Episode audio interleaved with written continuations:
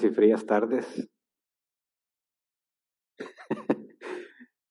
Nadie se imagina lo que yo estoy viendo, ¿verdad? Todos así con bufanda y todo.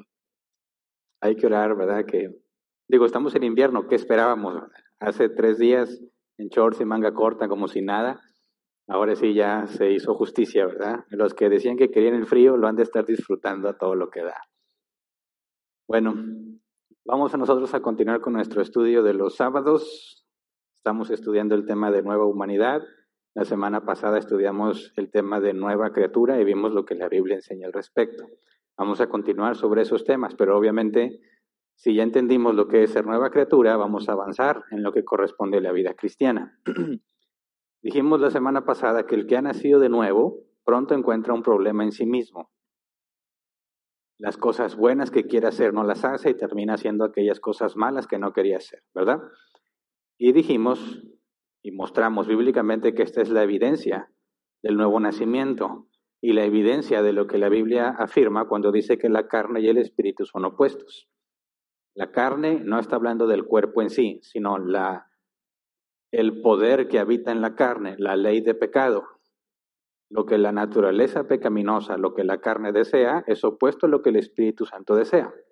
Ahora, si nosotros tenemos el Espíritu Santo, como ya lo demostramos, desde el momento en que nacemos de nuevo, esto produce este conflicto. El Espíritu Santo en mí me guía a hacer lo que es correcto. Yo me deleito en eso que debo de hacer, sabiendo que es lo correcto hacer. Pero en mi cuerpo encuentro que hay otra ley, dice el apóstol Pablo, la ley del pecado.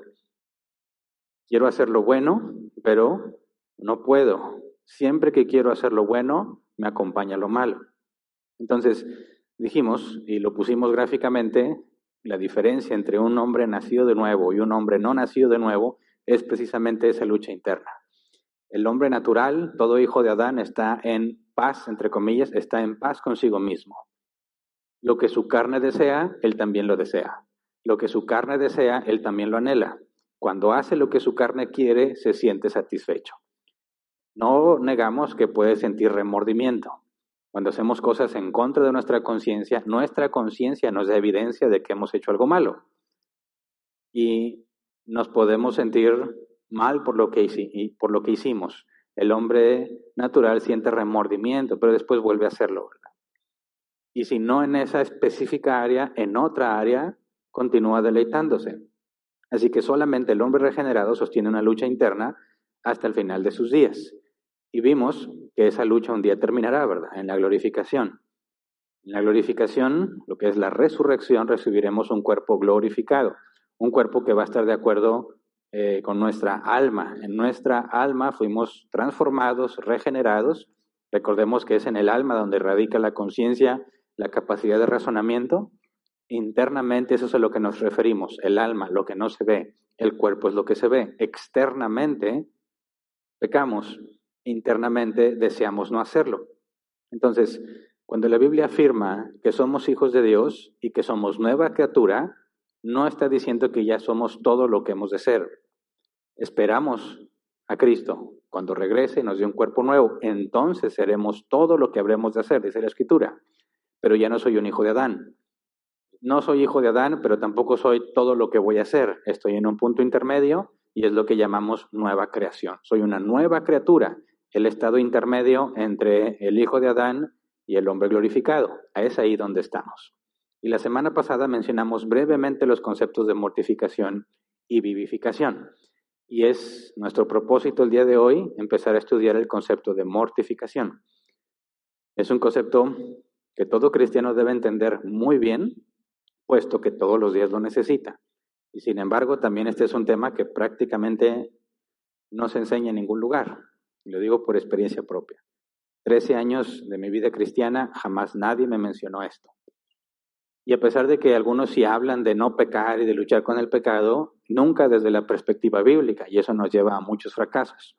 Y cuando tenemos muchos fracasos intentando, de hacer, intentando hacer lo bueno, llegamos a conclusiones equivocadas. Pensamos que Dios nos desechó, que realmente no somos nacidos de nuevo, que no vale la pena orar, que no vale la pena buscar a Dios, que nadie puede hacer lo que Dios quiere.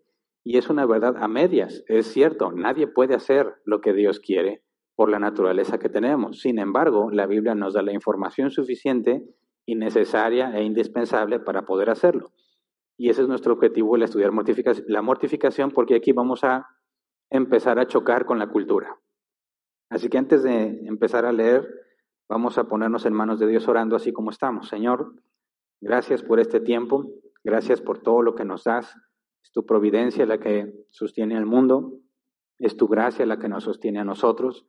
Te rogamos que por medio de tu palabra, tu Espíritu Santo nos guíe a comprender esta información que es indispensable para que podamos caminar contigo, para que podamos crecer en santidad, para que nos podamos conocer cada vez mejor y entender cómo debemos reaccionar ante los problemas y aparentes conflictos que la cultura afirma que tenemos los cristianos al basarnos en tu palabra o al tratar de vivir la vida.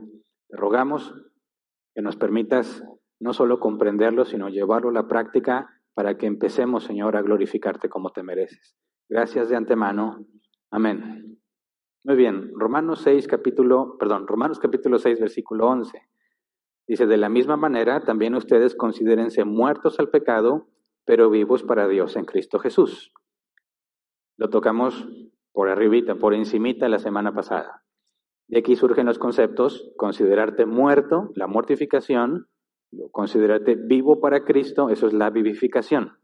Mortificación y vivificación son temas que obtenemos de la Escritura. No vas a encontrar la palabra mortificación ni vivificación en la Biblia. Pero eso no significa que no es bíblico. Como proviene de conceptos bíblicos, entonces decimos, este tema es algo bíblico, aunque no lo encuentres literalmente en la Escritura, como decir la Trinidad. Algunos, lamentablemente, tratan de argumentar que la, Trinidad no es algo bíblico porque la palabra Trinidad no está en la Biblia. Claro que no. Como tampoco vas a encontrar la palabra dinosaurio. A empezar, no se había inventado esa palabra cuando se escribió la Biblia. Pero el hecho de que provenga de la Biblia es lo que lo hace bíblico. Ahora, en nuestro idioma es común decir que alguien está mortificado. Esa señora está bien mortificada porque su hijo no ha llegado a la casa. Y no estoy hablando de eso, obviamente. Estamos referiendo, eh, estoy hablando en, una, en un sentido teológico. En nuestro idioma, en forma coloquial, decimos que alguien está mortificado cuando está ansioso o desesperado o angustiado por información que no conoce, ¿verdad? Está bien mortificada porque no ha llegado su hijo. Ella piensa que le pudo haber pasado algo, entonces se mortifica, como decir que se preocupa. Lo que nosotros vamos a hablar no tiene nada que ver con eso, ¿verdad? Cuando decimos mortificación en teología, nos referimos específicamente a una obligación que tenemos los hijos de Dios. Romanos capítulo 8, versículo 12 y 13. Por tanto, hermanos, tenemos una obligación, pero no es la de vivir conforme a la naturaleza pecaminosa, porque si ustedes viven conforme a ella, morirán. Pero si por medio del Espíritu dan muerte a los malos hábitos del cuerpo, vivirán. Dar muerte a los malos hábitos del cuerpo. Ese es el concepto de la mortificación. Darle muerte a las cosas que provienen de la carne. El cuerpo está dominado por esa ley del pecado. Las obras de la carne tienen que ver con lo que sentimos en el cuerpo, pero el cuerpo no es el problema en sí. ¿Me explico? La Biblia no dice que mi mano sea mala. Con mi mano puedo hacer lo malo como robar, pero también puedo hacer lo bueno como eh, regalar. La malo no es mala. La motivación que mueve la mano, eso es lo que es malo. Y cuando hablamos de la carne, decimos por qué moviste la mano. ¿Estás tratando de agradar a Dios o estás tratando de complacerte a ti mismo? Así que quisiera dejar en claro que el problema no es el cuerpo en sí, sino lo que experimentamos por medio de este cuerpo. Ahora, cuando nos dice que tenemos una obligación, la palabra griega se traduce como deudor. Un deudor, según el diccionario Helps, dice es alguien que tiene la obligación de pagar una deuda. Así que cuando dice que nosotros tenemos la obligación, es, debemos entender en el mismo sentido la obligación que alguien adquiere cuando debe algo. Entonces, estamos, como traduce la NBI, estamos obligados, es correcta la traducción, estamos obligados a mortificarnos, a dar muerte a los malos hábitos del cuerpo. Ahora, este concepto puede ser complejo de entender, porque si pienso, bueno, yo tengo 23 años ya de conocer a Dios y de caminar la vida cristiana. Y me acuerdo de muchas cosas desde un 6 de octubre del 96, eh, creo yo que entre 9 y 11 de la mañana, porque se me olvidó a qué hora exacta hicieron el llamado, pero a partir de ese momento mi vida dio un cambio radical y me acuerdo de muchas cosas que enfrenté. Y cuando hablamos del concepto de mortificación, tenemos que considerar, porque también hay muchos nuevos en árbol plantado que apenas están iniciando el camino en la vida cristiana, es importante ver lo que uno, lo que alguien de nuevo va a experimentar, que aún no ha comprendido, y lo que a uno se le olvida de esos tiempos, porque lamentablemente hay cristianos que dicen que cuando naces de nuevo estás en tu primer amor, ¿verdad? Pero se te acaba. Ya, no vuelve más. Y luego ven a alguien que va empezando y dices, ay, qué bonito el primer amor. Después se te quita. Y piensan que eso ya no vuelve jamás. Y eso es un grave error. ¿Sí? Reconocemos que hay un, una alegría en el nuevo nacimiento, ¿verdad? Y hay un impulso automático dentro de ti, una convicción firme de dejar de hacer las cosas que sabes que están mal. Estás totalmente convencido de que hiciste muchas cosas malas y estás plenamente convencido de que ya no debes hacerlas, ¿verdad? Y esto genera una alegría particular, porque sientes que todo marcha bien, que las cosas realmente están cambiando. Cosas que nunca pudiste dejar, de repente ya no las haces y tienes la evidencia de que Dios te hizo algo, que, te cambió, pero la Biblia, de hecho, palabras de Jesús advierten sobre este proceso. Entonces, cuando tenemos ese tipo de impulso interno, la convicción a dejar de hacer lo que sabemos que está mal, erróneamente concluimos que eso es mortificarnos. Dices, estoy convencido de que ya no debo hacer eso, me propongo no hacerlo, ya me mortifiqué. Y dices, sí, claro que sí, estás haciendo morir las cosas del cuerpo, pero hay mucho que no estás haciendo todavía. Y entonces cuando tenemos ese tipo de experiencias, nos lleva a confiarnos que de alguna manera así va a ser la vida cristiana. Y no, este periodo de alegría es muy manifiesto, es muy visible en aquellos que apenas empiezan a caminar la vida cristiana. Pero, según las palabras de Jesús, no necesariamente esta alegría indica que estás avanzando en las cosas de Dios. Sí, las personas se apartan de ciertos pecados, empiezan a esforzarse por hacer lo correcto, tienen una gran expectativa de lo que el futuro va a traer. Pero alguien que no ha sido regenerado puede tener exactamente esa misma experiencia. Por eso la Biblia, la Biblia advierte y enseña que hay personas que saben que están condenados y hay personas que no saben que están condenados. Y podemos hacer todavía un desglose más. Hay personas que saben que son salvos y no serán condenados. Hay personas que son salvos y no saben si van a ser condenados. Y hay personas que van a ser condenadas porque no saben que no son salvos. Entonces, cuando hablamos de la mortificación, estamos hablando de algo que solamente un hombre regenerado puede hacer. Así que no tiene que ver directamente con el impulso de dejar de hacer lo malo, porque eso lo puede tener cualquier persona aunque no sea regenerado. El problema es lo que sigue después de eso. Así que vamos a una de las parábolas de Jesús, la parábola del sembrador. Yo sé que muchos la conocen, Vamos a leer la parábola como tal para poder entender el contexto y luego la explicación que Jesús le da a sus discípulos. Mateo 13, versículo 3 al 9. Dice, y les dijo en parábolas muchas cosas como estas. Un sembrador salió a sembrar. Mientras iba esparciendo la semilla, una parte cayó junto al camino y llegaron los pájaros y se la comieron. Otra parte cayó en terreno pedregoso sin mucha tierra. Esa semilla brotó pronto porque la tierra no era profunda. Pero cuando salió el sol, las plantas se marchitaron y por no tener raíz, se secaron. Otra parte de la semilla cayó entre espinos que al crecer la ahogaron. Pero las otras semillas cayeron en buen terreno, en el que se dio una cosecha que rindió 30, 60 y hasta 100 veces más de lo que se había sembrado. El que tenga oídos, que oiga. Después nos brincamos al versículo 18 y hay un diálogo entre Jesús y los discípulos, porque le hablas en parábolas. Bueno, porque tiene que cumplirse la escritura de que por más que oigan no entiendan. Pero a ustedes les dice, a ustedes sí se les ha concedido entender los secretos del reino. Y luego da la explicación. Mateo 13, versículo 18 al 23. Dicen, escuchen lo que significa la parábola del sembrador. Cuando alguien, cuando alguien oye la palabra acerca del reino y no le entiende, viene el maligno y arrebata lo que se sembró en su corazón. Esta es la semilla sembrada junto al camino. El que recibió la semilla que cayó en terreno pedregoso es el que oye la palabra e inmediatamente la recibe con alegría. Pero, como no tiene raíz, dura poco tiempo. Cuando surgen problemas o persecuciones a causa de la palabra, enseguida se aparta de ella. El que recibió la semilla que cayó entre espinos es el que oye la palabra, pero las preocupaciones de esta vida y el engaño de las riquezas la ahogan, de modo que ésta no llega a dar fruto. Pero el que recibió la semilla que cayó en buen terreno es el que oye la palabra y la entiende. Este sí produce una cosecha al 30, al 60 y hasta el 100 por uno. Entonces, de manera general, Jesús explica, el sembrador, la semilla y la tierra en la que cae representan algo, ¿verdad? El sembrador, bueno, la semilla es el Evangelio, el sembrador es quien lo predica. Y la tierra es el tipo de persona que lo escucha, ¿verdad? La semilla solamente da fruto si cae en buena tierra, ¿verdad? Y si la tierra representa a las personas, vimos que hay personas que la reciben con gozo, pero no dan fruto. El único que da fruto es el que además de recibirlo, la entiende. ¿Ok?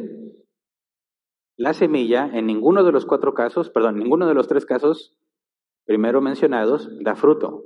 Parece que sí, parece que va a brotar, parece que va a dar fruto, pero no. La única que sí lo da es el cuarto caso, la buena tierra, es aquel que la entiende. Así que podemos ver que hay una clara referencia a lo que pasa con la persona o lo que debe de pasar con la persona cuando escucha el Evangelio. No basta con escucharlo y considerar que es verdadero. Tienes que comprenderlo. Ahora, si la buena tierra es el único lugar donde la semilla da fruto y la buena tierra son las personas, ¿qué clase de persona entonces es la que debe escuchar el Evangelio? Dicen, pues una buena persona. Pero no, Romanos 3:12 dice, todos se han descarriado, a una se han corrompido, no hay nadie que haga lo bueno, no hay uno solo. Así que lo que determina que la tierra sea buena o mala no son las obras de la persona, ¿verdad? Porque no hay bueno ni uno, no hay nadie que haga lo bueno. Así que es otro factor. ¿Qué se necesita para que esa tierra sea buena tierra?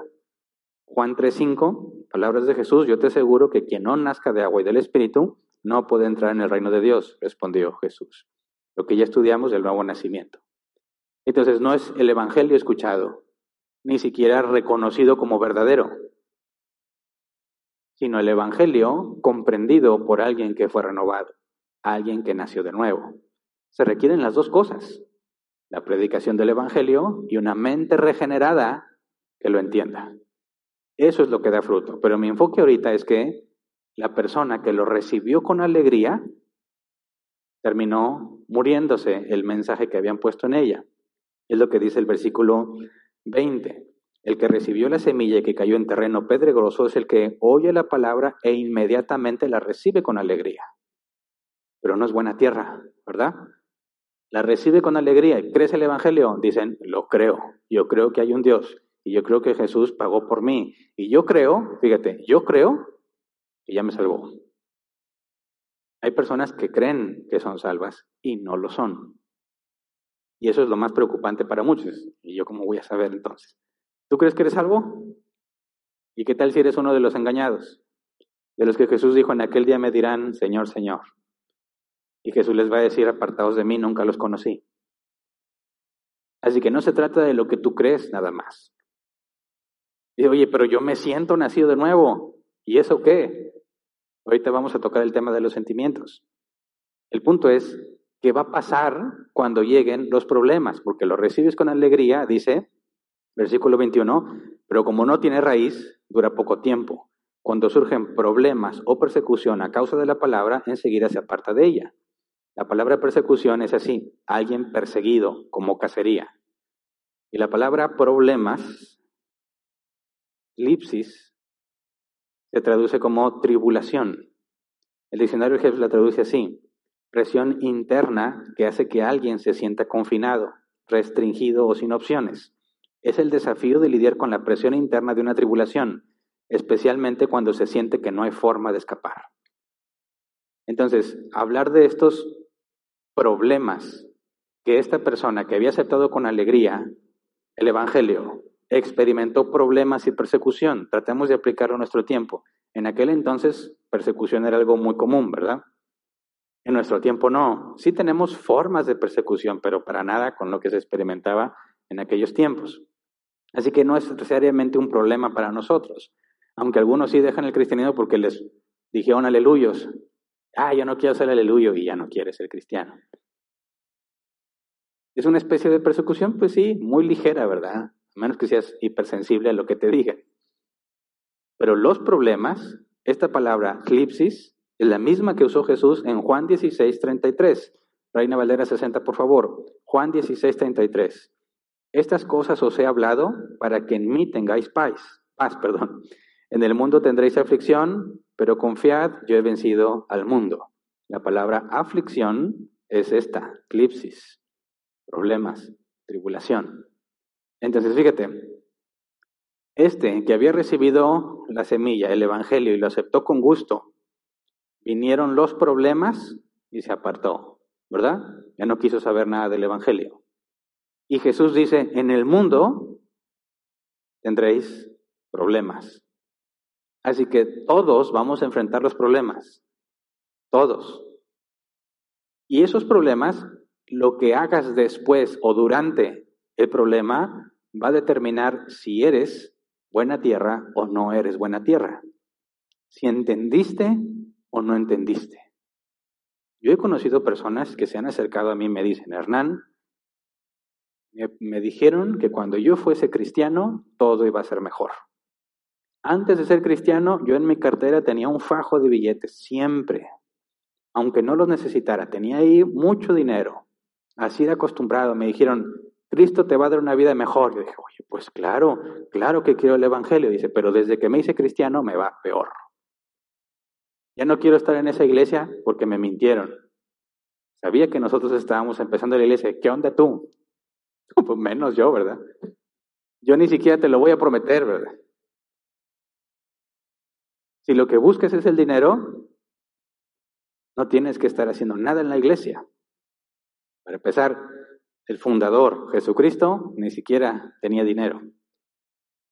Y nunca prometió que lo tendrías. Pero fíjate, están diciendo, oye, yo estaba muy bien, me dijeron que iba a estar mejor, aceptó el Evangelio con gusto, empezó a congregarse, empezó a esforzarse, no, que tengo que leer la iglesia, tengo que ir a la iglesia, tengo que leer la Biblia, tengo que dejar de hacer estas cosas, pero ¿dónde está su mente? Que me llegue el beneficio, ¿verdad? Me tiene que ir mejor. Llegan los problemas, según la palabra griega, el punto en que dice esto ya, ya no hay solución, no tengo opciones y se apartan. Dicen algunos, dejaron de ser cristianos, perdieron su salvación. No puede ser. Primera de Juan 2.19. Aunque salieron de entre nosotros, en realidad no eran de los nuestros. Si lo hubieran sido, se habrían quedado con nosotros. Su salida sirvió para comprobar que ninguno de ellos era de los nuestros.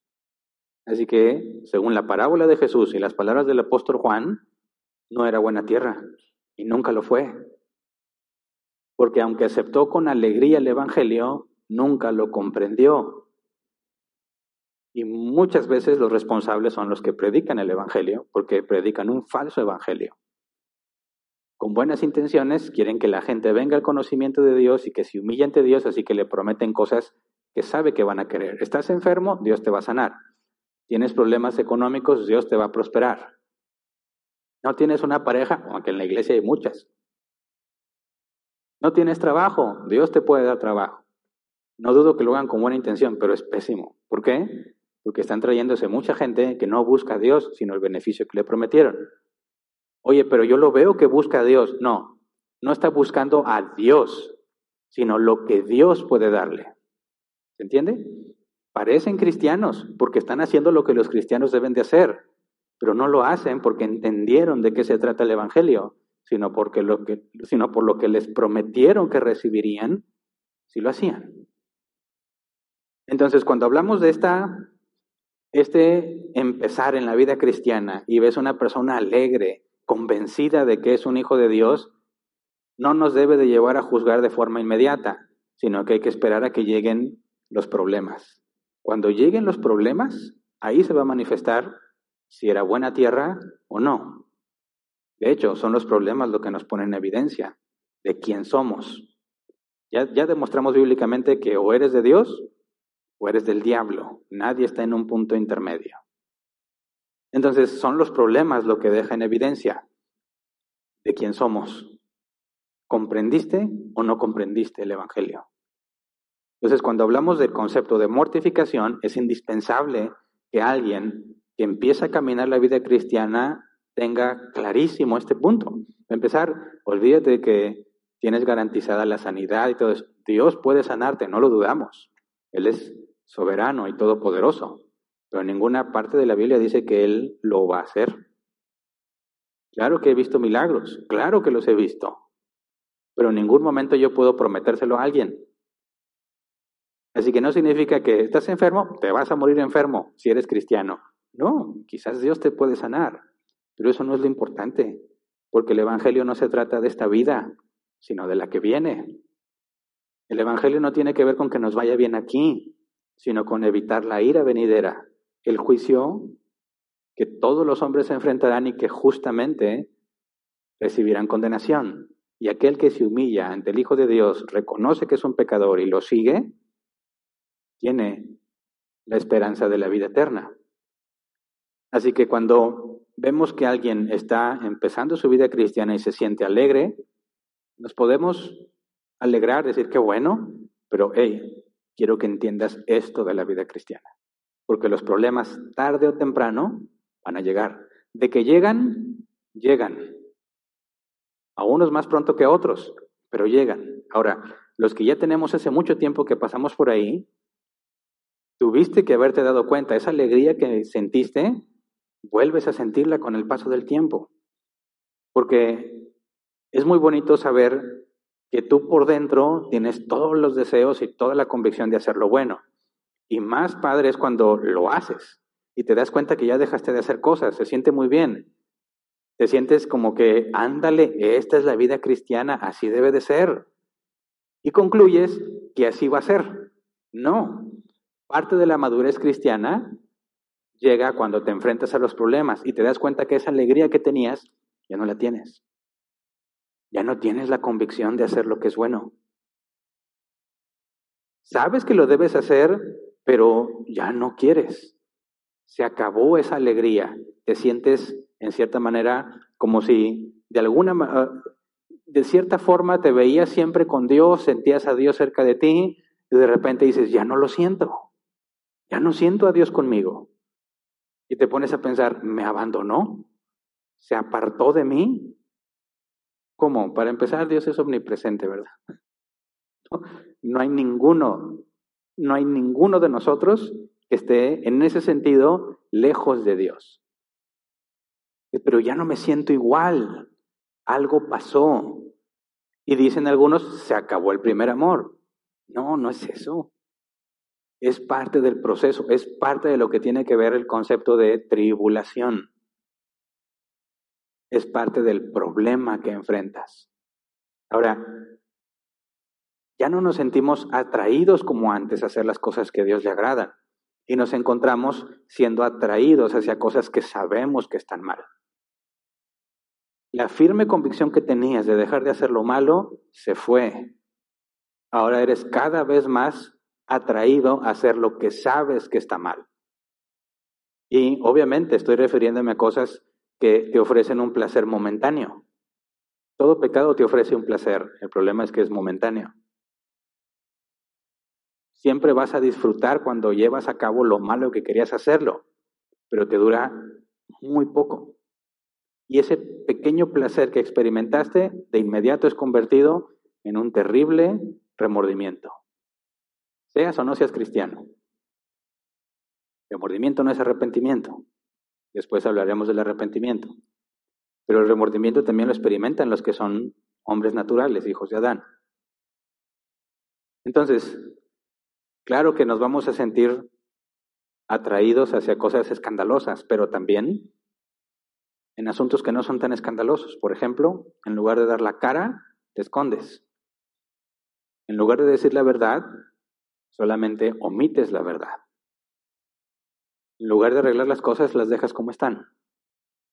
Todo eso es pecado de omisión. ¿Se acuerdan? Pecado de acción es eso que haces que está mal. Pecado de omisión es lo bueno que no hiciste. Puedes hacer cosas malas y es pecado, sí. Y también no hacer cosas buenas y eso también es pecado. No es tan escandaloso como decir, es que me fui a los vicios. No, pero no das la cara. No dices la verdad. Y eso aparentemente te trae paz, ¿verdad? Porque a muchos no seguramente no se debe haber pasado. Yo nunca voy a olvidar algo que a mí me pasó. Y, me traumó de por vida. Y, y espero y ruego a Dios que jamás se me olvide y jamás permita que lo borre de mi mente. Pero son cosas donde te sientes presionado, debiste haber dicho la verdad y decidiste no hacerlo. ¿Por qué? Porque eran muchos problemas. Mejor no lo digo me evito el conflicto. Es común que en los lugares de trabajo salen temas de repente, no, que la religión y que esto y que Dios, y empiezan a decir muchas cosas. Tú sabes cómo explicarles y decirles que están mal. Y pero ¿para qué me meto en problemas? ¿Verdad? Así lo dejamos. No, era una oportunidad que tuviste para tratar de aclarar, para llevar el Evangelio, algo que es bueno para ellos, pero decidiste, decidiste no hacerlo por no meterte en problemas. Y eso es pecado. Entonces, esta paz aparente o placer, sentirte fuera de problema, yo no me meto, yo te respeto, tú me respetas. Sí, sí hay que respetarnos, pero no puedes callar la verdad. Entonces, no quiero que pienses que cuando eres atraído a hacer lo malo, nada más pienses en cosas escandalosas, sexo, chismes, vicios, no, piensa en las cosas también muy cotidianas a las que nos enfrentamos todos los días y decides no hacer el bien que debiste haber hecho. Todo eso es pecado. Entonces, cuando ya sea que tengas una aparente paz porque no dices la verdad, o un placer momentáneo porque haces lo malo, te vas a dar cuenta que eso te mete en más problemas que no haberlo hecho. Y eso te lleva a un problema mayor, decir, ¿qué voy a hacer entonces? Porque sé lo que debo de hacer, pero no quiero hacerlo. Y ya me cansé de esta presión, ya me cansé de estar presionado que lo debo de hacer y lo debo de hacer y debo resistir y no debo hacer esto y no puedo hacer lo otro. Eso lo pasamos todos.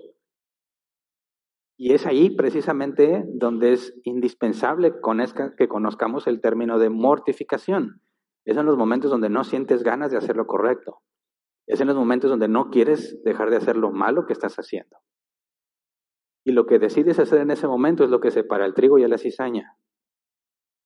¿Qué vas a hacer con esos deseos? Fíjate bien, no tienes el deseo de hacer lo bueno, tienes el deseo de hacer lo malo. ¿Qué vas a hacer con ese deseo? Eso es lo que determina de quién eres. Ahora, erróneamente se concluye que si no deseamos hacer algo, entonces no es mi culpa. Simplemente no sentí hacerlo. No, no me sentí bien haciéndolo. No me sentí listo para este momento. Ah, bueno, entonces, como no te sentías así o te sentías así, entonces no tiene nada de malo. Claro que no. De hecho, ese es el problema de nuestra cultura ha elevado los sentimientos por sobre todas las cosas. ¿Verdad? Los sentimientos son los que mandan para todo. Mira, justifican sus deseos de complacer la carne con sentimientos como es que me siento mujer, es que ahora me siento libre, es que así me siento feliz. ¿Entiende? Quieren hacer lo que ellos quieren y justifican una emoción. Sí, yo sé, está mal, de lo mejor era así, pero ahora soy feliz. Ah, no, bueno, pues entonces sé feliz. ¿Verdad? Y también justifican lo bueno que deberían haber hecho, pero no lo hicieron con sentimientos. Por ejemplo, sí lo intenté, pero no me sentía libre. Eso alguna vez lo escuché de alguien que no quiso nada del cristianismo. Es que yo no me, o sea, yo sí, yo quiero que me dejen hacer lo que yo quiera. No puedes hacer esto, no puedes hacer lo otro. Yo no me siento libre así. Sus sentimientos justifican que no haya hecho lo correcto. No me siento feliz. ¿Cuántas personas dejan de hacer lo que deben de hacer porque ya no están felices? De hecho, esto es una trampa muy común en el romanticismo, ¿verdad? El romanticismo, sobre todo lo que vemos en las películas, enseña que siempre te vas a sentir asombrado por la belleza de tu cónyuge, que siempre vas a, verla como una persona recién bañada y perfumada, que despierta y mágicamente siempre está lista para la fiesta, o sea, todo el maquillaje y todo, que entra a la alberca y no se le borran las cejas. Estamos esperando sentir sentir y las parejas destruyen sus relaciones porque ya no sienten. ¿Verdad? O al revés, como ahora está muy de moda, es que me siento oprimido. Este sistema heteropatriarcal me oprime. Me siento oprimido. ¿Sabes qué? Estoy deprimido. Me siento muy triste. Oye, pero ¿por qué no haces? Es que estoy deprimido. Ah, ok. Lo bueno que debías hacer no lo haces porque te sientes deprimido. No hay responsabilidades, no hay obligaciones, son sentimientos. También es me siento atacado. Oye, ¿no te parece que no deberías hacer esto? Ay, déjame, o sea, ¿por qué me atacas? ¿Tú quién eres para atacarme y juzgarme? Sentimientos, ¿verdad? Es lo más importante ahora en nuestra cultura. Y de alguna manera hemos concluido que lo que sentimos es mucho más importante que cualquier otra cosa. ¿Qué tiene que ver esto con la mortificación? Pues que la mortificación consiste en ir en contra de tus sentimientos, no a favor de ellos. La Biblia nos llama, eso que sientes, ¿de dónde viene? ¿Se acuerdan la imagen que vimos la semana pasada? La parte que ha sido regenerada, tu alma, y la parte que sigue, como siempre, tu cuerpo, tu, tu naturaleza pecaminosa. Ok, sientes algo. ¿Qué sientes? Me siento triste. Ok. ¿De dónde viene ese deseo? ¿De la carne o del espíritu? Dice la Biblia que hay tristeza que viene de Dios, ¿verdad? Fíjate bien, no niega la tristeza, ni cataloga la tristeza como pecado, sino ¿de dónde viene esa tristeza? ¿Estás espiritualmente triste o nada más estás frustrado carnalmente. Así que cuando la Biblia, digamos, describe o se refiere a los sentimientos, siempre hace una distinción de dónde viene ese sentimiento. Yo entiendo que los que viven en el mundo, los que son del mundo, los que viven según la carne, no pueden tener esa separación. Están tristes y dicen, pues no puedo dejar de no puedo dejar de estar triste. Estoy enojado y no puedo dejar de estar enojado. Dices, sí, te entiendo. Eso es lo que le pasa a todo hijo de Adán. Pero eso no aplica para los cristianos. Porque la Biblia nos llama a someter los sentimientos. Por ejemplo, Efesios 4:31. Abandonen toda amargura, ira y enojo, gritos y calumnias y toda forma de malicia. Analicemos un poco esto. Abandona toda amargura. ¿Has conocido a alguien amargado? No voltees a ver el de lado. Tú di si tú. Sí, yo me conozco. Todos hemos tenido periodos de amargura, ¿o no? Desde las cosas más básicas. Cosas que a veces debería de darnos risa, ¿verdad? Me acuerdo muchas veces que en, donde trabajaba hacían rifas, alguien se tenía que ganar algo, siempre se rifaban desde que refrigeradores, estufas, televisiones y todavía tenía como ocho años en la empresa, jamás me saqué nada en ninguna de las rifas. Y me acuerdo yo tenía ya como seis años y ah, la rifa y acababa uno de entrar, no se ganó una cosa sino dos, una televisión y no me acuerdo qué era la otra, una tablet. Y me dio un coraje. Me amargó yo no puede ser. La suerte, la Biblia dice que la suerte es del Señor. O sea que si yo no me he ganado algo, es porque Él no quiere. Pero sí se lo quiso dar a este incircunciso. Acaba de entrar. Da risa, pero me amargó. Que no puede ser. No puede ser. Así que sí, sí conozco la amargura. ¿Y cuál es la solución bíblica para eso? Abandónala. ¿Sí? Ya no estés amargado.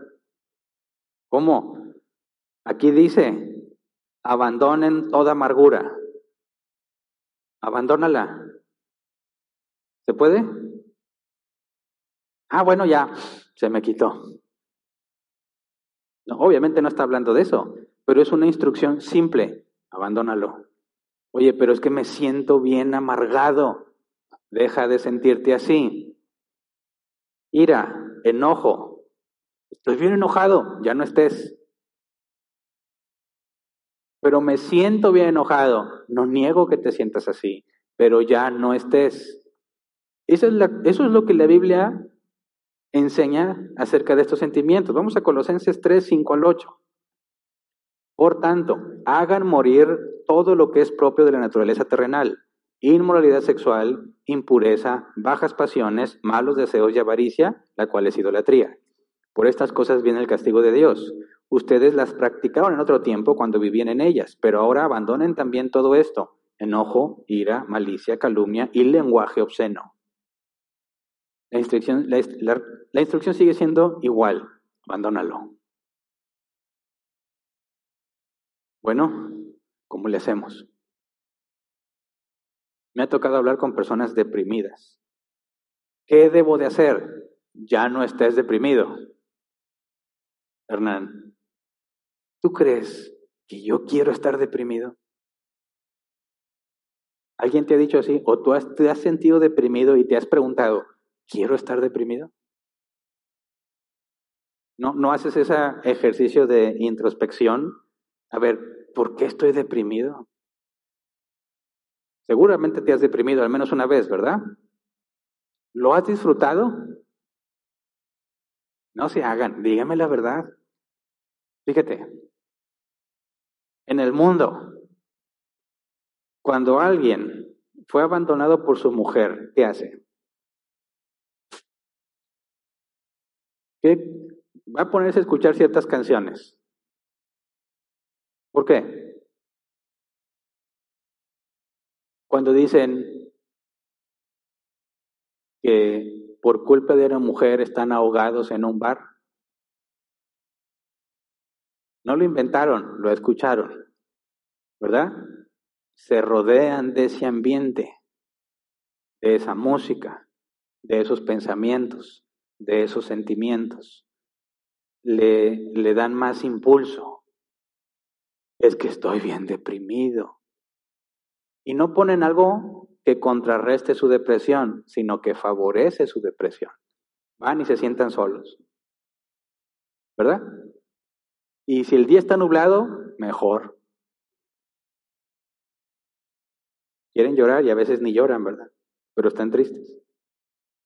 Y le dan a esa canción que les recuerda el dolor. Se acaba otra vez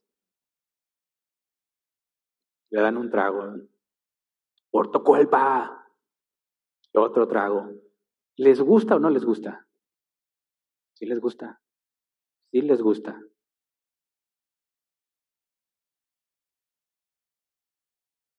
¿Verdad? Claro que les gusta. Me voy a matar, me voy a matar. Siempre dicen, mira, el que se va a matar no avisa. Lo hace. Pero sin embargo a los deprimidos les encanta avisar que se van a matar. ¿Por qué? ¿Por qué? No es su plan ir a matarse y que nadie lo impida. ¿Verdad? Porque si ese fuera su plan, a nadie le dirían. Entonces, ¿qué buscan? Compasión. Ay, ¿por qué? No, no te vayas a matar. Sí, ya no vale. Sí vale. Yo no valgo nada. Si vales mucho. Me voy a matar. No, quítate. Por favor. Fíjate bien, incluso, parece insensible, pero incluso el que se suicida lo hace por amor propio. Se quitó la vida. pobrecito, eh, espérame, pobrecito el que se quitó la vida. Él se la quitó, ¿verdad? ¿Por qué? Porque ya no quería sufrir. Pero ¿sabe el sufrimiento que iba a provocar en todos los demás? ¿En sus padres principalmente? ¿O en sus hijos? ¿O en su cónyuge? ¿Pensó en ellos? No, pensó en sí mismo. Ya no quiero sufrir, ya no quiero esta vida. Lo mejor para mí es matarme. Es egoísmo y amor propio. Pero ahí está la trampa de los sentimientos, de la cual la Biblia te dice, abandónalo. Se murió, pobrecito, ¿cómo le hacemos para que los muchachos ya no se suiciden? Enséñales a dominar sus sentimientos. No, vamos a evitar el bullying. Ya nadie le puede decir nada ofensivo a otro porque se nos matan. ¿Cómo vas a controlar eso?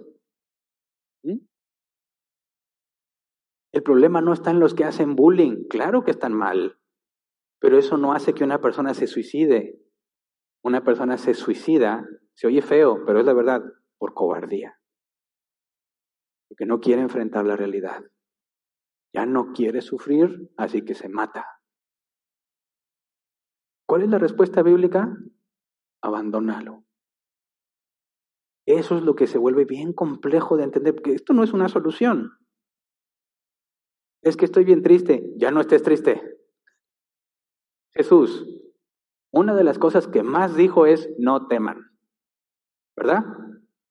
Seguramente has sentido miedo, incluso algunas veces pánico. Imagínate que estás en pánico. Jesús, dime qué debo de hacer. Y Jesús viene y te dice, ya no tengas miedo. ¿Cómo me ayuda eso? Bueno, eso no te ayuda si eres del mundo. Porque si eres del mundo, es imposible dejar de sentir. Pero si eres de Él, tu alma, donde está tu capacidad de razonar, tus sentimientos, tus emociones que provienen de las cosas de Dios, tiene control sobre tu cuerpo y lo que tu cuerpo siente y lo que tu cuerpo quiere hacer. De manera que solo el Hijo de Dios deja de temer Pero obviamente no es un acto de magia.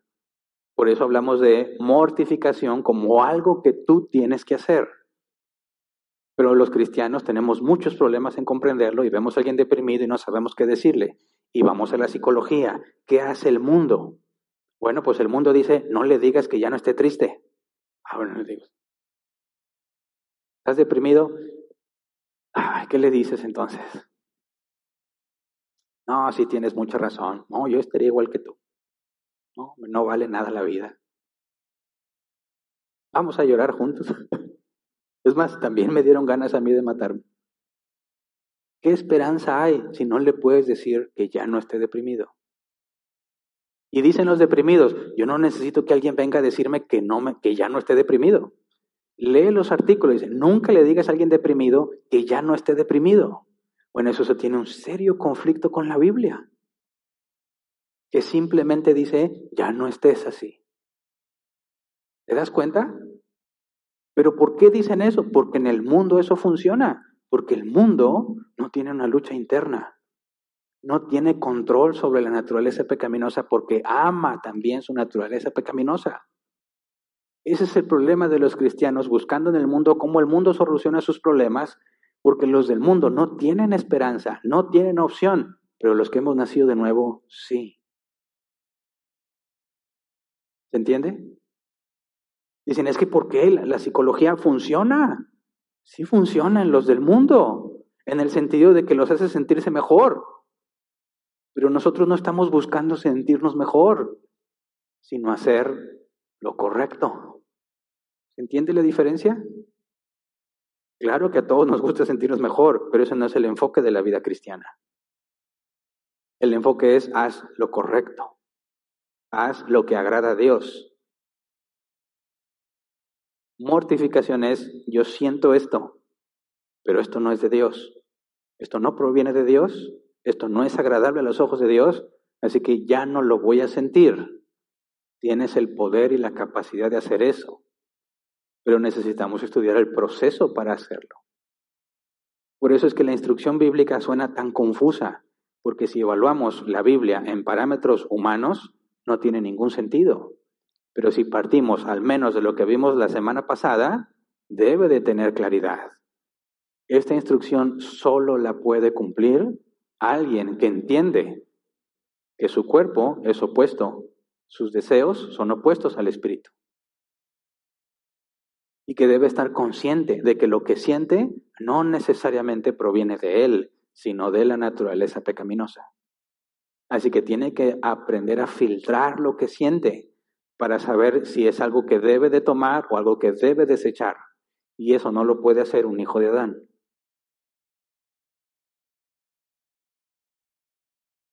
Entonces, ¿cómo le hacemos? El primer paso, bíblicamente hablando, es entender lo de la mente. Fíjate, en la parábola del sembrador, ¿quién es el que recibía la semilla, el Evangelio, y daba fruto? El que la entendía. Empieza con la mente. Romanos 12.2, no se amolden al mundo actual, sino sean transformados mediante la renovación de su mente. Así podrán comprobar cuál es la voluntad de Dios, buena, agradable y perfecta. No te amoldes al, no te amoldes al mundo, sino transfórmate mediante la renovación de tu mente. ¿Cuándo empezó? ¿Cuándo se renovó mi mente? En el momento en que naciste de nuevo. De hecho, esa mente renovada, lo que Jesús dice, hace que el Evangelio en ti produzca fruto. Sin la mente regenerada, no hay fruto cuando escuches el Evangelio aunque aparentemente parezca que sí. El problema cuando lo enfrentas va a revelar si realmente lo entendiste o no. Por eso es tan grave que se predique un evangelio falso. No nada más desde la perspectiva de la persona que creyó un evangelio falso y se va a dar cuenta cuando vengan los problemas que no es, sino todos los problemas que eso genera en la iglesia. Y hablo de la iglesia visible, en la congregación. Las cabras locas. Pero bueno, entonces la clave para no moldarte al mundo actual es que te transformes debido a que tu mente fue regenerada. Luego Romanos 8:5. Los que viven conforme a la naturaleza pecaminosa fijan la mente en los deseos de tal, de tal naturaleza. En cambio, los que viven conforme al Espíritu fijan la mente en los deseos del Espíritu. Otra vez, aquí está el asunto de la mente, en qué piensas, en qué enfocas tu mente. Reina Valera 60 dice, porque los que son de la carne piensan en las cosas de la carne, pero los que son del Espíritu en las cosas del Espíritu. Entonces aquí empieza a darnos una información muy útil. Entender cómo me deshago de estos sentimientos que provienen de mi carne empieza con entender de dónde provienen. Y lo puedo entender porque fui regenerado. De manera que entiendo lo que dice Pablo. Yo quiero hacer las cosas que Dios dice, pero encuentro una ley en mi cuerpo que me hace hacer lo malo. Eso es la primera información indispensable para poder empezar a mortificarnos. Entender que no todo lo que sientes proviene de ti. No todo lo que sientes proviene de ti. No todo sentimiento o pensamiento es confiable. ¿Cómo sabes cuál sí y cuál no? Dice, el que piensa en las cosas del Espíritu, ¿verdad? Vive conforme al Espíritu. Bueno, ¿cuáles son las cosas del Espíritu? ¿Cómo las sabemos? Leyendo la Biblia. O digo, espero que no estés esperando que alguien venga y te diga estas palabras de Dios. ¿Alguna vez te dieron de esa palabra de Dios? Es muy común, ¿no? llega, oye, tengo que decirte algo de parte de Dios. Y te lo dice así el más humilde, porque hay unos que le ponen tanta crema a sus tacos. Traigo una palabra fresca del corazón de Dios para tu vida. Oh, eso se oye más apantallador. Estás en, oh, échamela, yo la creo. Ay, ni la oigo, pues ya la creo. A ver, no, Dios dijo que te ha visto llorar. Él ha visto tus lágrimas cuando lloré. Él vio, ha visto el deseo, ha visto tu corazón y tu disposición y Él te va a recompensar. Por favor, eso no es ninguna revelación. Porque la Biblia dice claramente que nada de lo que hacemos es en vano. y que Dios va a recompensar a cada uno según sus obras. Eso no es revelación, eso ya está en la Biblia. Si alguien te dice una revelación, pero ya está en la Biblia, no es revelación. Ya está revelado desde hace muchos años. Y si te da una revelación que no viene en la Biblia, no es de Dios, porque no está en la Biblia. Así que no sirve para nada eso. Más bien debería decir, bueno, traigo una palabra fresca para ti. Mira, vamos a Santiago 1.14. Ahí está. Dice, vamos a leer Santiago 1.14 al 15. Todo lo contrario, cada uno es tentado cuando sus propios malos deseos lo arrastran y seducen. Luego, cuando el deseo ha concebido engendra el pecado, y el pecado, una vez que ha sido consumado, da luz a la muerte. Esta es una revelación fresca para tu alma. Fíjate, enfocar las cosas, mi mente, en las cosas de la carne, es vivir conforme la carne y eso me lleva a la muerte. Enfocar las cosas en las cosas de Dios es vivir en el Espíritu y eso me lleva a la vida. ¿Cómo es que pecamos? La, la mente es la clave, ¿verdad? Piensas en las cosas de la carne, vas a hacer las obras de la carne. Es decir, enfocas tu mente en lo que proviene de la carne, vas a pecar. Es algo así de sencillo. Enfocas tu mente en las cosas de Dios, vas a hacer lo que a Dios le agrada. Lo que leemos en Santiago 1, 14, 15 dice, ¿cómo es que terminamos pecando? Cada uno es tentado cuando sus propios malos deseos lo arrastran y seducen. Vas al original, eso significa, te arrastran y seducen. dice, decía alguna, algún diccionario, te lamparea, te confunde. ¿Cómo es que tus malos deseos te arrastran y seducen? Es un proceso, ¿verdad? Porque te pusiste a pensar en eso, enfocaste tu mente en eso. Es que tengo muchas ganas de esto, es que yo quiero hacer esto, es que me lo merezco. Al momento en que enfocas tu mente en eso que deseas en la carne, te va a arrastrar y te va a seducir.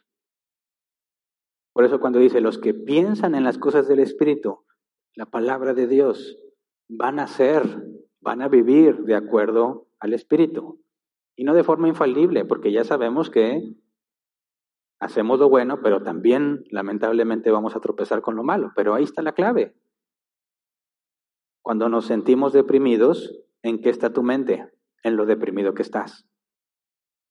En todas las razones que tienes para estar deprimido. Cuando tienes miedo o ansiedad, ¿en qué estás pensando? En todo lo que podría pasar. Y en lo que tendrías que hacer cuando pase. Tienes miedo y no se te quita el miedo porque sigues pensando en eso que te da miedo. Lo vimos, bueno, ¿quién se angustiaba cuando iba a presentar un examen? Levante su mano, quiero saberlo. ¿Por qué te angustias? porque no sabes cómo te va a ir. Pero ¿te has angustiado a pesar de que estudias? Digo, entiendo que el que no estudió se viene angustiado porque no tiene idea de cómo le va a ir, ¿verdad? Pero el que sí estudió y aún así se angustia, dices, a ver, explícame. ¿Estudiaste? Sí. ¿Te sabes todo? Sí. Entonces, ¿por qué te angustias? ¿Qué tal si viene algo que no me sé?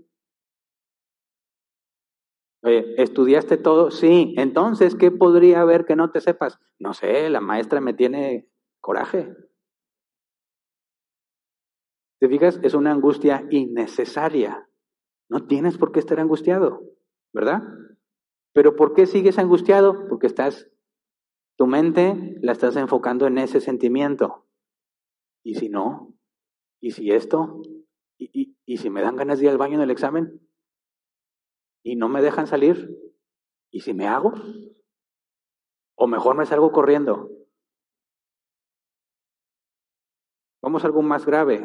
¿Qué pasa cuando no hay trabajo, no hay dinero? ¿Y angustias? Claro que me angustio. ¿Cómo le voy a hacer? Ok, ¿qué dice la Biblia? Ya no te angusties. ¿Qué significa eso? Tu mente no debe estar enfocada en las cosas que provienen de la carne. Tu mente debe estar enfocada en las cosas que provienen del espíritu. Entonces, entiendo, la emoción, el sentimiento, nunca lo vas a evitar. El asunto es qué vas a hacer con esa emoción y ese sentimiento. No tengo, tengo que pagar, no, no, no hay forma y te angustias. Y es insoportable cuando estás pensando en eso. Pero la escritura dice que nuestro Padre sabe lo que necesitamos y que Él ha prometido darnos techo, comida, vestido. Si a las aves las alimenta y a las flores del campo las viste, ¿cuánto no más a ustedes? ¿Dónde vas a enfocar tu mente? Va a determinar si vas a seguir sintiendo angustia o no. Eso solo lo puede hacer alguien que ha nacido de nuevo, que puede distinguir de sí mismo mi mente, mi naturaleza pecaminosa. Entonces, estoy angustiado porque mañana no tengo, pero la Biblia dice que Él me va a dar lo que necesito, pero yo no tengo ningún trabajo. ¿De dónde lo va a sacar? La Biblia no dice de dónde lo va a sacar, pero Él es fiel. Así que tú tienes que tomar una decisión. ¿Confías en Dios o desconfías de Él? Desconfiar de Él es seguir pensando, no voy a tener, no voy a tener cómo sacarlo, no voy a tener para pagar. Eso implica una desconfianza a lo que Dios ha revelado, una clara desconfianza y rebeldía a lo que Dios ha afirmado. Por lo tanto, es pecado. ¿Se entiende? No, es que yo necesito ir con el psicólogo para que me ayude a lidiar con esta angustia. No necesitas un psicólogo si eres hijo de Dios. Necesitas enfocar tu mente en las cosas del Espíritu. Porque lo que ha revelado en su palabra es lo que necesitas para dejar de sentirte así, porque se trata de confiar en Él. Pedro, caminando sobre las aguas. Hace tiempo analizamos ese pasaje. El mar no estaba tranquilito, el mar de Galilea, que es un gran lago, ¿verdad? Estaba todo picado, las aguas eh, violentas. Se le ocurre decir, Jesús, si, bueno, si tú eres, haz, manda que yo vaya. Genial idea, ¿verdad? Jesús le dice, ven, y empieza a caminar sobre el agua. Ya está caminando sobre el agua. ¿Por qué se hundió? dudó. La palabra griega ahí es juzgar en exceso. ¿En qué se puso a pensar? Oye, está bien feo, está bien feo. El aire. ¿Dónde me vaya hundiendo? ¿Qué voy a hacer? Donde no sea Jesús, ese que está ahí. ¿Qué tal si es un fantasma y nomás me quiere que me acerque para atraparme? No sé qué pasó por su mente, pero no estaba pensando en lo que Jesús le dijo y se empieza a hundir. ¿Verdad? ¿Y qué le dijo Jesús cuando... Además, Jesús ve que se está hundiendo, ¿verdad? ¿Pudo evitar que se hundiera? Claro, por supuesto. No lo quiso evitar y se empieza a hundir Pedro. Y no sé, yo me imagino los que estaban en la barca, lo que están viendo, ah, y Jesús está viendo todo. Imagínate la cara de Pedro. ¿Estaría angustiado? Claro, porque ni siquiera bueno y sano alguien se menta a las aguas en esa condición. Y Jesús no va por él. Jesús, sálvame. Entonces lo toma de la mano y ¿qué le dice? ¿Qué pasó con tu fe? No, ya, Pedrito, ya, ya, aquí estoy yo. Ya. No te vas a ahogar, mijito. Aquí estoy yo para salvarte. No, ¿qué le dijo? Porque dudaste. Dices, Jesús, oye, estaba bien, bien asustado. ¿Por qué? ¿Por qué? Fíjate bien la aparente frialdad de Dios, que no se compadece de tus emociones ni de tus sentimientos, sino que te cuestiona por qué. ¿Por qué? ¿Por qué pregunta por qué? Porque fue tu decisión. Tú decidiste desconfiar en Él. Tú lo decidiste. No eres una víctima. Por eso se les regaña. Cuando los discípulos no pudieron echar fuera al demonio, ¿qué, fue lo que Jesús les dijo delante de todos? Generación incrédula y perversa, ¿hasta cuándo tendré que soportarlos? ¿Hasta cuándo tendré que estar con ustedes? ¿Por qué? Porque ellos decidieron dejar de confiar en Dios. Ellos hicieron lo que Santiago dice, cada uno es tentado, seducido y arrastrado. Entonces pecas. Y por eso se le reprende al que peca. No te compadeces del que peca, porque él era libre para evitarlo, pero decidió no evitarlo, sino hacerlo. Por eso amerita la reprensión. Si tu hermano peca, repréndelo, dice la escritura. Pero tristemente ahora eso cae en la categoría de odio, ¿verdad? Discurso de odio. No le puedes decir al homosexual, ya no seas homosexual. Ah, ¿qué te pasa? Rasgan las vestiduras. ¿A poco tú decidiste ser heterosexual? ¿Eso qué tiene que ver? ¿Qué es lo correcto? ¿De dónde partes para examinar las cosas? ¿Dónde está la manera en que entiende las cosas? El cristiano en la Biblia. Varón y hembra los creó. ¿Qué significa pecado en griego y en hebreo? Errar al blanco, hacer las cosas no de acuerdo a lo que deben de ser hechas. Dios los creó varón y hembra, hombre y mujer. Homosexualismo es pecado. Así de simple. ¿Qué es la depresión, bíblicamente hablando? ¿Confías o no confías? ¿Es Dios confiable? ¿Te ha dado razones para que no confíes? ¿Te ha traicionado? ¿Te ha abandonado? Entonces, ¿por qué te deprimes? Es pecado.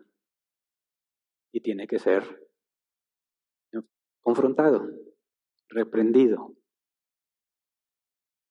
Pero eso solo funciona entre cristianos. No vayas a tratar de reprender al que no es regenerado. No va a entender lo que estás haciendo. Aparte, no tiene la capacidad de entenderlo. ¿Te das cuenta del conflicto? La gente del mundo dice, los cristianos son unos homofóbicos, no tienen sentimientos, no saben lo que la persona está sufriendo, porque desde su perspectiva no tiene ningún sentido lo que estamos diciendo. Y es un error que el regenerado quiera pedirle al no regenerado que haga algo que no tiene la capacidad de hacer. Por eso es perfectamente comprendible que no nos quieren porque para ellos eso no funciona, pero para los hijos de Dios sí. Entonces, 1 de Pedro 2, 1, al 1 y 2. Por lo tanto, abandonando toda maldad y todo engaño, hipocresía, envidias y toda calumnia, deseen con ansias la leche pura de la palabra, como niños recién nacidos. Así por medio de ella crecerán en su salvación. Fíjate, abandona lo malo, engaño, hipocresía, envidias y toda calumnia y desea la palabra de Dios. Porque por medio de ella crecerás en su salvación. Estoy hablando a los regenerados.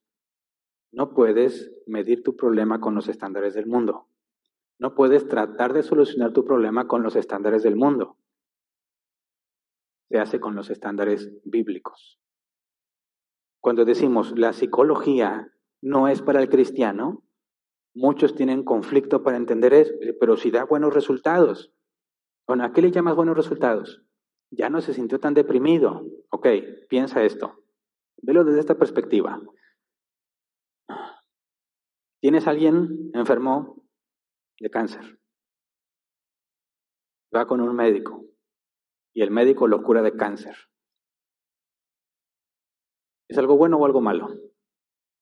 Bueno. ¿Funciona o no funciona el método que haya usado el doctor? Pues sí, ahí está la evidencia, sí funciona. Pero luego esa persona que se libró del cáncer llega al juicio del gran trono blanco. Y abren el libro y lo juzgan según sus obras y es condenado. Ahora pensemos, situación B. Hay alguien con cáncer. Y alguien, aunque no lo cura del cáncer, le habla del Evangelio. Conoce a Dios porque se le concede. Nunca se le quita el cáncer. Muere con cáncer. Y cuando muere, oye las siguientes palabras. Bien, buen siervo y fiel. En lo poco fuiste fiel, en lo mucho te pondré, entra en el gozo de tu Señor. Pregunto, ¿cuál obra fue mejor? ¿Librarlo del cáncer o hablarle del Evangelio? No dudo que quitarle el cáncer sea algo bueno, pero no se compara con la salvación. Cuando hablamos del mundo y la psicología, oye, yo tuve buenas experiencias y me ayudó con problemas, qué bien. Pero eso no resuelve tu principal problema. Vas a ser juzgado según tus obras y vas a ser condenado. El principal problema a resolver es tu salvación. Y aunque el psicólogo pueda hacer que te sientas mejor, en ningún momento elimina el pecado que hay en ti. ¿Se entiende? Cuando dices, es que estoy angustiado, mira, hazle así, así, así. Ah, bueno, pero nunca te enseñó que la angustia, puesto que eres hijo de Dios, que la angustia es pecado, nunca te enseñó eso. Aunque ya no estés tan angustiado, no avanzaste para nada en santidad. ¿Se entiende? Y nuestro objetivo no es sentirnos mejor. Nuestra obligación es hacer morir las obras de la carne para crecer en santidad. Ese es el peligro de la psicología te hace sentir bien sin resolver el problema del pecado. ¿Se entiende? Así que necesitamos entender que tienes, bíblicamente hablando, la capacidad de simplemente dejar de estar así. Pero como lo dijimos desde que hablamos de la santidad y la santificación, todo el proceso de santidad no es algo que haces tú solo, ¿verdad? Es un esfuerzo tuyo dependiente de Dios. Filipenses 4:13, todo lo puedo en Cristo que me fortalece. Sin Él no lo puedes hacer. Pero hoy nada más vamos a estudiar la primera parte de este tema. Propósito de hoy es que entendamos qué es la mortificación y cómo es que un cristiano debe entender que en la instrucción bíblica a pesar de que parece ilógica, es verdadera. Simplemente ya no lo hagas. Y que nuestras emociones y nuestros sentimientos es algo que bíblicamente se debe someter. Se somete a las cosas de Dios. Pero si tú tratas de esforzarte tú mismo para hacer decir, hoy ya no voy a estar triste, ya no voy a estar triste, eso no funciona. No funciona. necesitas la palabra de Dios, obviamente que tú la leas, y también bíblicamente, puesto que así lo enseña el apóstol Pablo, por medio de los ministerios, creceremos, necesitas congregarte y ser instruido en la iglesia. Y sobre todo entender que dependes de Dios. Pero eso es lo que, si Dios permite, estudiaremos la próxima semana. ¿Cómo es que nos esforzamos y al mismo tiempo dependemos de Dios para ese esfuerzo. Pero bueno, vamos a ponernos de pie y vamos a orar.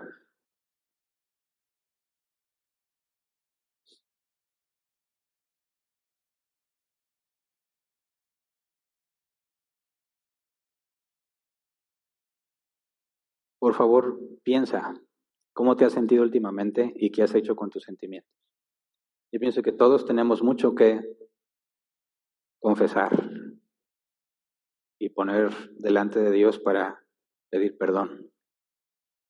Sobre todo en estas situaciones de pandemia y de incertidumbre y no sabemos qué va a pasar. Es muy fácil dejarnos llevar por lo que sentimos y estar angustiados, frustrados, deprimidos, fastidiados, cansados, porque has enfocado tu mente en cosas incorrectas. Y todos, todos tenemos culpa en eso, ¿verdad? Todos. No podemos evitar tener miedo. No se puede evitar. Pero en cuanto llega, adquirimos una responsabilidad, es dejar de temer. La mortificación no depende de cómo te sientas, ni si tienes ganas o no. Es una obligación y ahí hay mucha sabiduría. Porque si dependiera de cómo te sientes, ninguno lo haríamos. Pero Dios es sabio y dice, esto es tu obligación. Tengas ganas o no tengas ganas, lo sientas o no lo sientas, debes hacer morir carne en ti. Así que todos tenemos mucha culpa en esto y necesitamos confesarlo y pedirle a Dios, como dice su palabra, que sea fiel y justo y que nos perdone y que podamos avanzar en santidad. Así que vamos a orar, Señor. Te pedimos perdón por dejarnos llevar por nuestros sentimientos, nuestras emociones, por estar deprimidos, por estar angustiados, por estar temerosos. Y a pesar de que encontramos razones humanas para sentirnos así, hemos decidido desconfiar de ti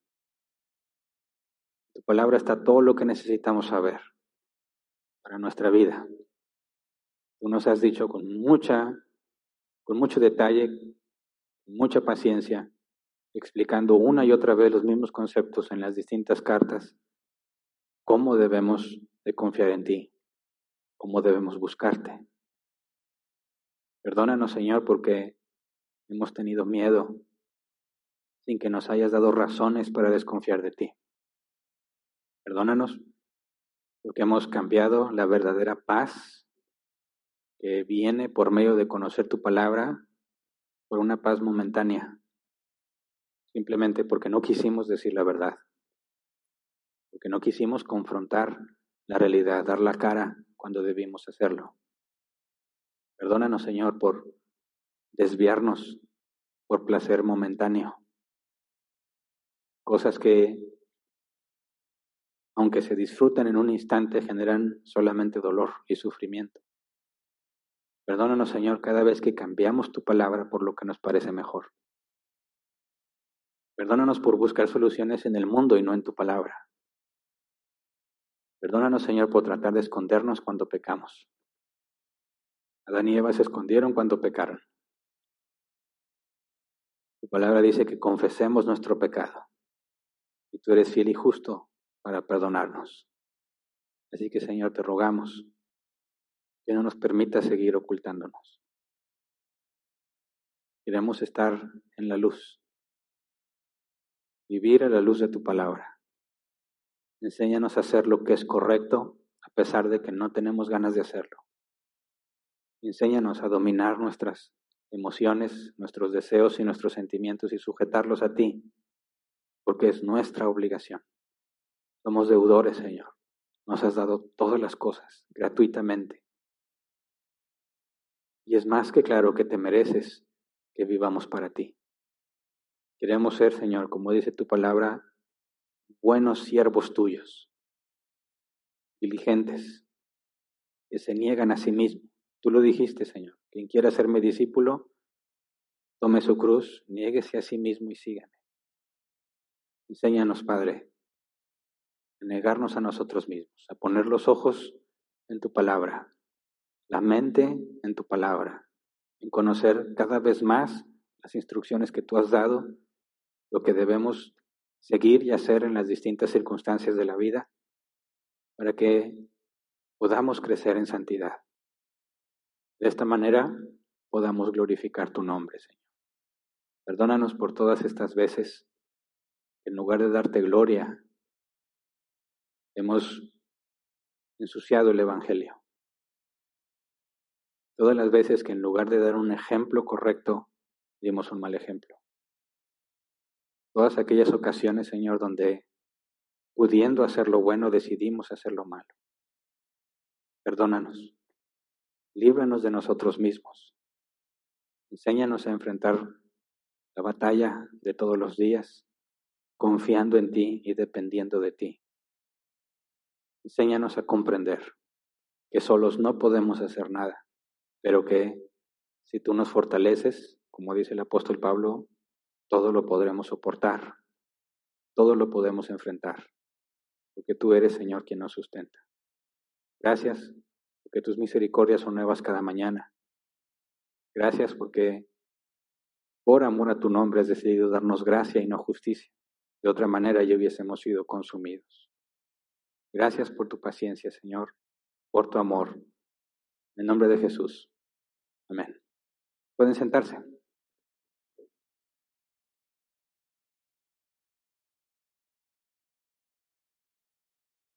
Pasemos a la sección de preguntas.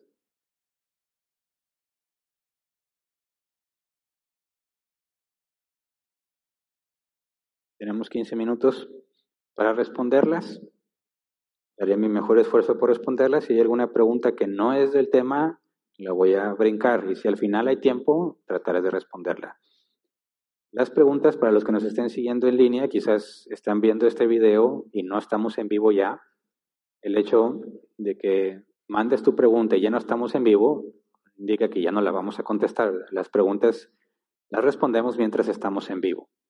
Aquellos que están en redes sociales pueden hacer su pregunta en los comentarios de Facebook, en los comentarios de YouTube y nuestros hermanos del equipo de multimedia y de staff nos van a ayudar a eh, ponerlos en este grupo que tenemos de WhatsApp donde se hacen las preguntas. Tenemos este grupo no porque seamos bien tecnológicos, sino por el COVID no podemos pasar el micrófono. Alguno puede decir, oye, ¿por qué te complicas? Pues dame el micrófono. Pues es que se supone que debemos evitar eso en contacto con las mismas cosas que sobre todo tiene cerca de la boca. Entonces, por eso tenemos este grupo. El que esté aquí presencial y quiere hacer su pregunta, bueno, si tienes este, datos, pues si quieres puedes comentarlo en Facebook, en YouTube, pero lo más simple es que ingreses a este grupo de WhatsApp, ahí está el código para que lo escaneen y hagas tu pregunta y nos llega aquí directo. Muy bien. Entonces, respondo la primera pregunta que llegó. Dice Luis Gómez, hola, buenas tardes, pastor. Disculpe, tengo una pregunta y es respecto a lo que comentó sobre los que están tristes o deprimidos. ¿Cómo ejecutaríamos el deber cristiano dado en Romanos 12:15, gozaos con los que se gozan, llorar con los que lloran? Entonces, cuando una persona está en una situación de llanto, ¿cómo debería actuar? Agradezco de antemano la respuesta. Muy buena pregunta y me da la oportunidad de aclarar este punto. Cuando yo hablo sobre depresión, no estoy hablando de un periodo de duelo, por ejemplo, la Biblia nos habla que cuando murió Moisés, lo lloraron durante 30 días, también cuando murió Aarón. En las leyes se estipulaba que cuando tenían, eh, en, el, momento en que tenían que expulsar a las naciones paganas de Canaán, podían quedarse con ciertas mujeres, con ciertas condiciones específicas, pero tenían que darles la oportunidad que lloraran a su familia durante 30 días. Entonces podemos ver en la escritura que la tristeza, como también lo mencioné, hay tristeza que viene de Dios y tristeza que viene del mundo. Cuando vemos a alguien triste, hay que entender si tiene razones válidas, bíblicas para estar triste. La pérdida de un familiar, puedes sentirte triste si perdiste tu trabajo, no hay nada de malo en eso. Pero hay tristeza que no viene de Dios y esto viene con la carne. Entonces esto es lo que hay que distinguir. Cuando alguien está deprimido, hay que entender por qué está así. Si tiene razones válidas, la Biblia dice, lloramos con él, porque entendemos, obviamente, que duele la pérdida de un familiar, duele perder tu trabajo, duelen muchas cosas. Y si somos un cuerpo, el apóstol Pablo dice que nos dolemos juntamente con los demás. Pero ese es un periodo que va a pasar. Es una especie de duelo donde nos desahogamos, lloramos, lamentamos la pérdida y luego continuamos. Cuando yo hablo de estas personas deprimidas, estoy hablando de esto que normalmente vemos en nuestros tiempos. No han perdido a nadie, tienen una vida no tan mala quizás, pero no hay un factor que justifique que estén tristes. A veces tienen salud, tienen familia, tienen hijos, tienen trabajo y aún así están deprimidos. Y están deprimidos porque no tienen lo que ellos quisieran tener. Eso ya no es una razón bíblicamente válida para sentirse así. Esto como proviene de la carne, cuando dices yo quiero esto y no lo tengo, en lugar de tener lo que la Biblia dice que es contentamiento y estar agradecidos con lo que Dios nos da, si en lugar de hacer eso te deprimes y te, entristeces porque no tienes lo que tú querías, entonces ya estás viendo una, un comportamiento que proviene de los deseos de la carne, quejarse, sentir que es injusto. Tú deberías de tener algo que no tienes. Es lo opuesto al contentamiento, entonces es pecado. Y esa depresión bíblicamente no es algo con lo que debemos llorar con ellos. Porque las obras de la carne deben de ser desechadas. Así que así es como filtramos. No digo que veas a cualquiera que estés triste, oye, se acaba de ver mi mamá, no estés triste, no estoy hablando de eso. Obviamente que vamos a acompañar en su dolor por la pérdida de su madre. Eso no tiene ningún problema bíblico. Así que hay que distinguir cada caso en particular. Siguiente, Henry, Hernández. Buenas noches, pastor. Yo tengo la lucha interna contra el pecado que dice Romanos 7. Pero cuando peco me siento miserable y no me arrepiento. Pero no veo la disciplina de Dios y esto me preocupa, porque quiero que Dios me muestre que soy su hijo. ¿Es esto un problema? Pues mira, se vuelve complejo simplemente por las palabras que mencionas, saber si entiendes la definición correcta de lo que me dices. Porque tener una lucha contra el pecado, sentirte miserable, dices, pues sí, eso es normal. Dice, pero no veo la disciplina de Dios y esto me preocupa. Bueno, ¿qué es lo que esperas que Dios haga como disciplina? Puede ser muy distinto de lo que Dios va a hacer.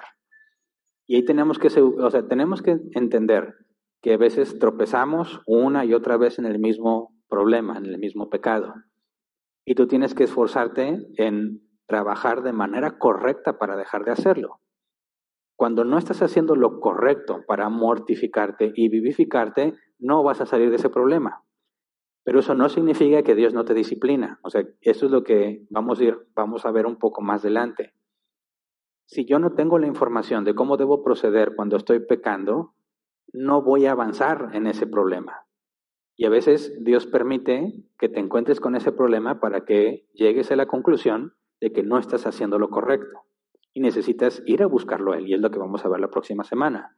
Cuando tú dices, yo estoy luchando y yo no veo que Dios me discipline, normalmente eso indica que tú estás haciéndolo en tu propio esfuerzo.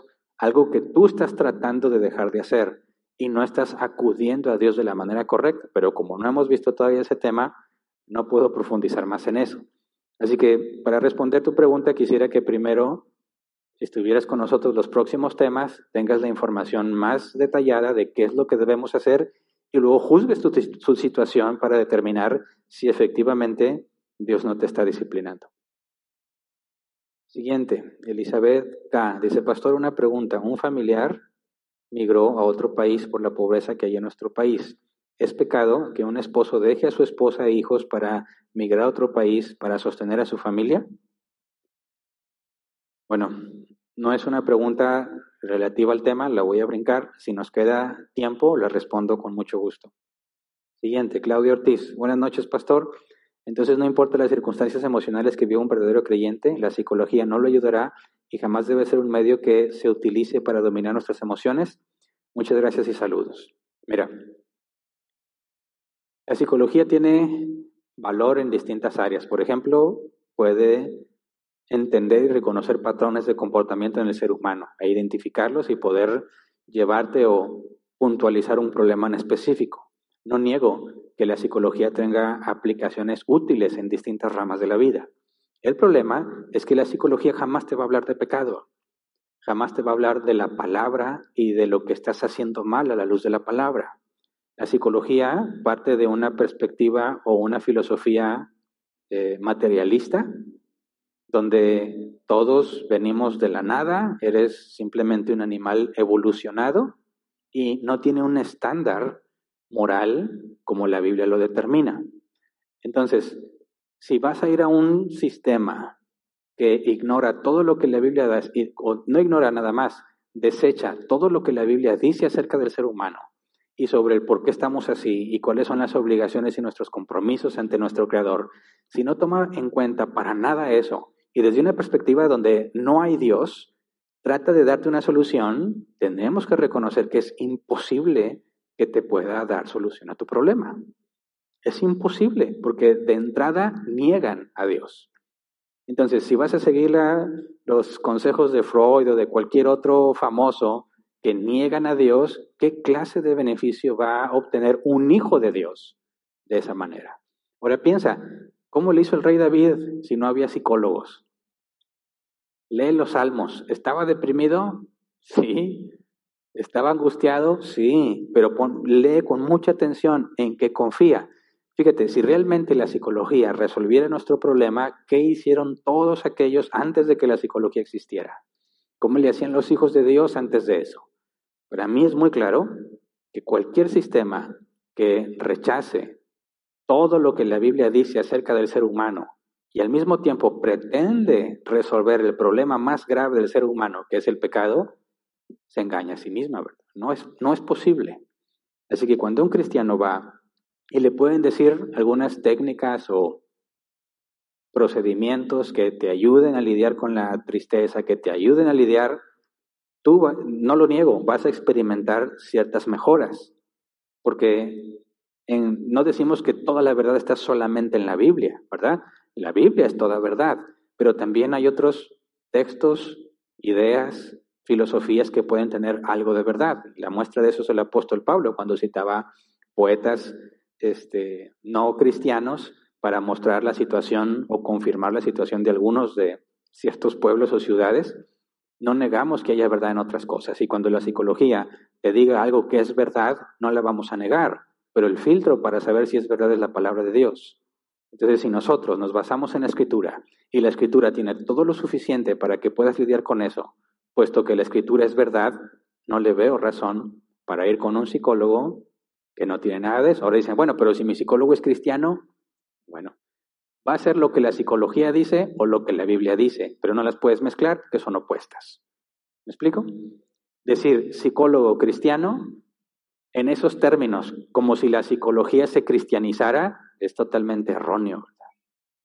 Yo pues soy un borracho cristiano y no hace nada bueno eso la emborrachez, ¿verdad?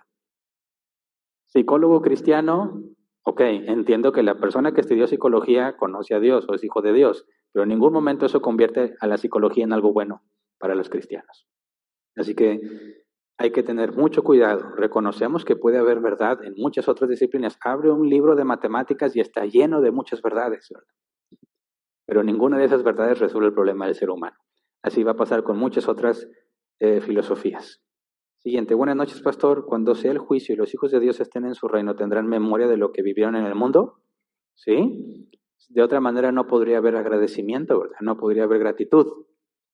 Nadie podría decirle, Jesús, tú eres digno de recibir la gloria y la honra. Porque si se te borró la memoria, no tendrías idea de qué fuiste salvado, ni de qué fuiste salvado, ni por quién fuiste salvado. Entonces, necesariamente, para que la novia de Cristo le dé gloria y honra a Él, necesariamente necesita su memoria. Siguiente, Emiliano Solís, ¿hay un paralelismo entre la santificación y la mortificación o son completamente opuestos? No, la santificación se logra a través de la mortificación y vivificación. O sea, son términos inseparables. ¿Quieres caminar en santidad? Necesitas hacer morir las cosas de la carne y vivir las cosas de Dios. Así que no estamos hablando de términos paralelos ni opuestos, sino que hablar de la mortificación es un nivel de detalle más profundo con respecto a la santidad. Y se acabaron las preguntas, ¿verdad? ¿Hay otras dos? Aquí no me han llegado. Ok, me paso a la que está pendiente, a la que me brinqué. Sí, lo leo otra vez. Pastor, una pregunta. Un familiar migró a otro país por la pobreza que hay en nuestro país. ¿Es pecado que un esposo deje a su esposa e hijos para emigrar a otro país para sostener a su familia? Pues mira, depende mucho de la circunstancia. No hay nada en la escritura que indique que es prohibido que tengas que viajar muy lejos para obtener ingreso para tu familia, ¿verdad? De hecho, la escritura pone claramente esa responsabilidad sobre el esposo, sobre el hombre, ser proveedor. Y si hay un previo acuerdo, una manera en la que se pueda lograr que de manera temporal, aunque tenga que salir a un viaje muy largo, pueda regresar y continuar con sus responsabilidades, no habría ningún impedimento bíblico, siempre y cuando esté haciéndose de manera correcta, ¿verdad? Porque cuando hablamos de que alguien emigró a otro país, estamos diciendo que entró de forma ilegal, ¿verdad? Y eso no es justificable en ninguna manera.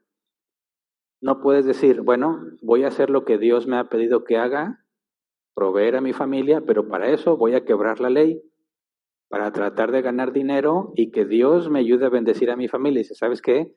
El fin no justifica los medios. Si lo vamos a hacer, tenemos que hacerlo de acuerdo a la escritura, y la escritura nos llama a respetar las leyes. Así que debemos buscar proveer a nuestras familias sin quebrantar las leyes. Ahora, bíblicamente estamos obligados a quebrantar las leyes si las leyes nos piden algo contrario a la voluntad de Dios, contrario a la escritura. Estamos obligados a desobedecer esas leyes. Pero en este caso, no, no hay nada que justifique que de manera ilegal vayas a otro lugar para tratar de hacer lo que Dios te ha pedido que hagas. Sé que es algo muy difícil, algo muy complejo. No es algo que simplemente se pueda describir así desde mi postura aquí sin entender bien su situación. Pero siempre todo hijo de Dios debe buscar hacer la voluntad de Dios tal como está especificada. Y nunca debería ser una opción quebrantar la ley con tal de hacer algo que a Dios le agrada porque eso ya no proviene de parte de Dios. Entonces, si hablas de un viaje muy largo, de forma legal, temporal, para proveer para su familia, si están de acuerdo, esposo y esposa, si se comprende la situación y en ningún momento va a haber un abandono de las responsabilidades que le corresponden, no hay un problema bíblico en eso. ¿Verdad? Ahora, si dices, no, es que ya no quería y él se fue, ya no están haciendo, ya no están comportándose como uno y ahí hay conflicto bíblico. Pero si me hablas tú de irse a la ilegalidad con tal de hacer algo bueno, no se justifica. Es todo, ¿verdad? ¿Ya no llegaron? ¿Sí llegaron preguntas? Muy bien. Mónica Villarreal, buenas noches, pastor. Mi hija está por terminar psicología. ¿Debo decirle que cambie de carrera o puede ejercer de alguna manera y agradando a Dios? Pues mira, es una situación complicada. En mi caso, cuando yo he conocido a alguien que está en esa carrera y dice ser cristiano, le advierto, estás en una carrera que si tratas de ejercerla de cierta manera va a ser en clara contradicción a la Biblia.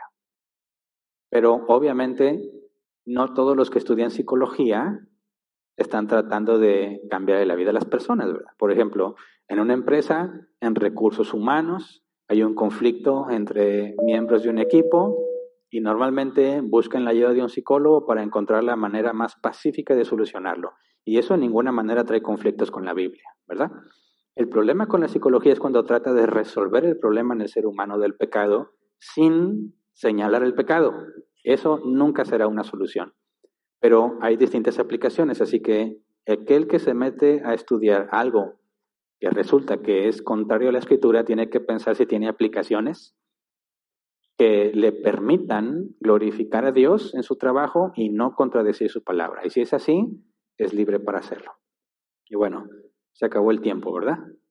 Es todo. Muchas gracias a todos. Si Dios quiere, continuamos este tema entonces la próxima semana.